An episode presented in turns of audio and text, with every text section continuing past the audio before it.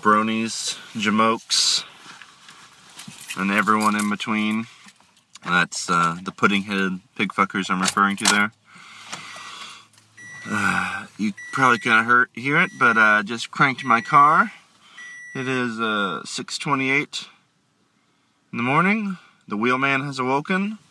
Um, going into this with the usual requisite level of non-prep, although full disclosure, I did spend a few stray moments um, last night in the shower thinking about um, what I might say on this episode, and I apologize for that. I apologize for the mild attempt at preparation. Won't happen again.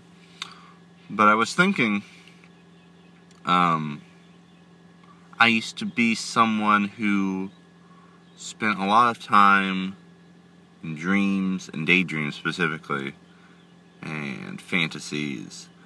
And not that I don't have those anymore, but I don't get as lost in them as I used to. They don't command as much uh, power over me. But I have had one in the last few days I find myself slipping into a lot, which is very embarrassing for myself and for the people involved in it, which is I have constructed at least three full Oscar winning speeches for Sylvester Stallone, imagining what he might have said in a more perfect world where that little British moppet with the horrible, horrible jazz trumpeter hat and Muppet hair, Mark Rylance, who, from everything I can tell, is a terrific actor, but should not have won out of respect for humanity. Uh, instead of him winning, Stallone winning, you know, Stallone going up there and putting everyone in a great mood, bringing down the house. All right, tears in everyone's eyes from Amsterdam to Angola. There's a lady staring me right now. She's walking her dog. I won't start driving. I hope she's walking her dog. Yes, she is. trying to clean off my my uh, windows here. I don't know why. I don't know what's going on here. If this is like a design flaw or what, but for some reason, only one side of my car gets iced over. And then the the the trick doesn't work where you roll down the window to you know de-ice it. It doesn't work. Don't know why. But um, anyway, so yeah, so I, I've I've written and performed, delivered, and been moved to tears by these Stallone speeches that all exist in my head in the space of you know a shower or the time between when I open my eyes and check my email, my phone. Um, I've had some very profound Oscar-winning moments um, in those uh, spans of time, in those stretches, in those little pockets of daydreams. Uh, you know, the the one I had last night was particularly poignant. You know, Stallone leaning into the mic, whispering, "Yo, Adrian, I did it." And people just losing their mind, and that's all he says, you know. And he sort of shakes the, he shakes the statuette at the camera, and just nods knowingly, and gives that little, you know, that little stroke survivor smile that he has, and then he walks away. I mean, I guess he, he vanishes in like a Ninja Turtles style puff of smoke.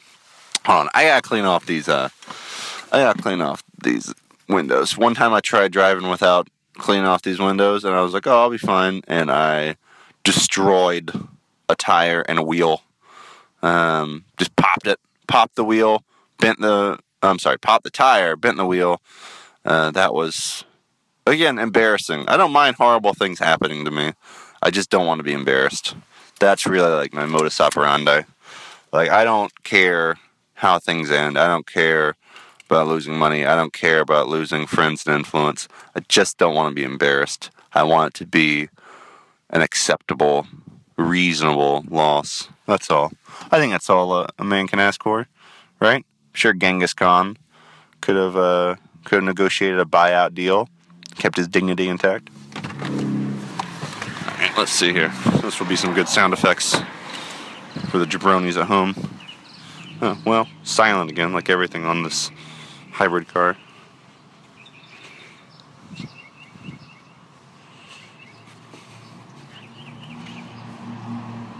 You can't tell, but this is uh, visually arresting stuff.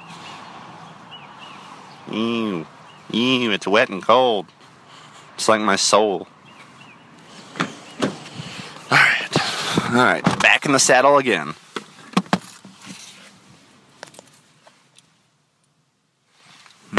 I, I have to say, I'm I am very flattered and very flabbergasted by the fact that Sean Nasty, the big Nasty, can't go a single episode without referencing what I might have done. I feel like maybe that's a way forward for text before calling. My absence becomes the only guiding light.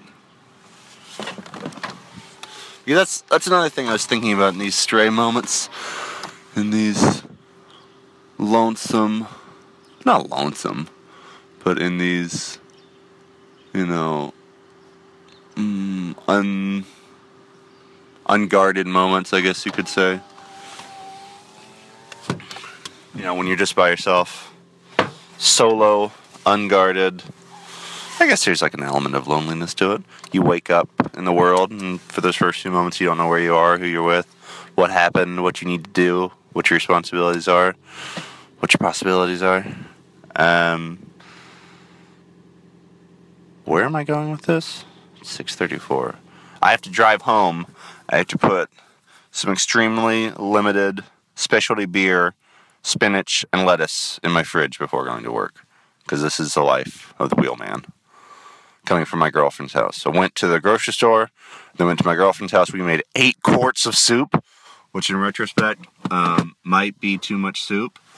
Uh, you never know. You gotta start somewhere. You gotta try. You gotta believe in yourself. Um, so anyway, we did that, and now I gotta take. I, I bought some groceries for myself too, because the wheelman is above all the practical man. Um, you know, hey, red lettuce, red. Uh, is that right? Red leaf lettuce was on sale. So give me a break. Give me some slack. Everyone's got their vice. My vice is uh, red leaf lettuce. By the way, Viceland TV, it's a channel. Watch it. Support my girlfriend. She's got bills to pay. She owes me a lot of money. Make sure that channel is a big success. I want her making eight figures by the end of the year. Um. Yeah. Oh, so the way forward for the show. Yeah. So you know, I was listening to the Big Nasty go on and on about what I would have done and how much I hate the listeners and all that kind of stuff, which is all true. Um, I don't know. I wondered, would the show be better without me? I mean, the world would be better without me, but would the show be better without me? Sometimes I think so. You know, and, and for all my riotous behavior, um, I am I am trying to make a good show, not for you, but for myself. Something I can enjoy, something that you know the the future generations after me can gather around the fireplace at the Biltmore Estate and and listen to and, and revel in and say I am part of this. His blood flows in me from episode 79 when they talked about, you know, the history of shandies or whatever the fuck we were going on about. Um, I am podcasting and driving, which is not the safest thing I've ever done in a car, but definitely not the least safe thing. I've been in a few car accidents. I was in a really horrific one um, earlier. Well, not earlier this year. Late last year, totaled my car. Got, got friggin' T-boned. That was a scary experience. Getting T-boned by a Jeep Wrangler. Don't recommend it. Um, but anyway, yeah. So the show. So not that I ever run out of stuff to talk about, as you can clearly tell. But I wonder if what I really don't want to do is repeat myself too much. I know I repeat myself plenty as it is, but I don't want to bore myself. I don't want to bore the big nasty. I don't want to bore guests. Um, I don't want to just go over the same things over and over and over and over and over again. I mean, I could talk about Star Wars and movies or, you know, punk music or fucking um, uh, food or beer or whiskey or whatever. I can talk about that stuff forever. And I'm, I'm trying to broaden our scope a little bit. You know, uh, the Big Nasty doing his his part in his own special way, talking about cheese and parking. Which you know, kudos to him. I've never brought up cheese or parking. He is broadening my horizons as hell. Um, broadening my horizons AF. Um, but uh, yeah, I don't know. At a certain point, if I can't do it, um, I don't know. Maybe I'll just end it. My part of it, the big nasty. I feel like, I feel like no matter what happens, Sean will soldier on. I feel like if I drop dead tomorrow, the show would continue. I would just be replaced. This is, I guess what I'm trying to say is, I'm Peter Gabriel. This is Genesis. No matter how much leadership and artistic direction I may have given it up to this point, uh, Sean is Phil Collins, and if Sean wants the show to go on, it's going to go on. He doesn't need me. All right, he'll be soundtracking an animated uh, Tarzan film in no time. I know it. I know it. Sean's going to come out from behind the drum kit and bring the fucking house down. Yeah. And he should. That boy's a star.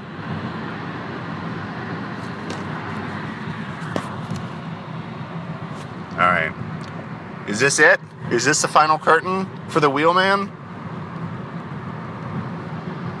Tune in next time. Pe- Blah. Uh, I feel like I always fumble the uh, the outro there. Ah, Sean, do not edit this. Is this the final curtain for the Wheelman? Tune in next week, you pudding headed pig fuckers.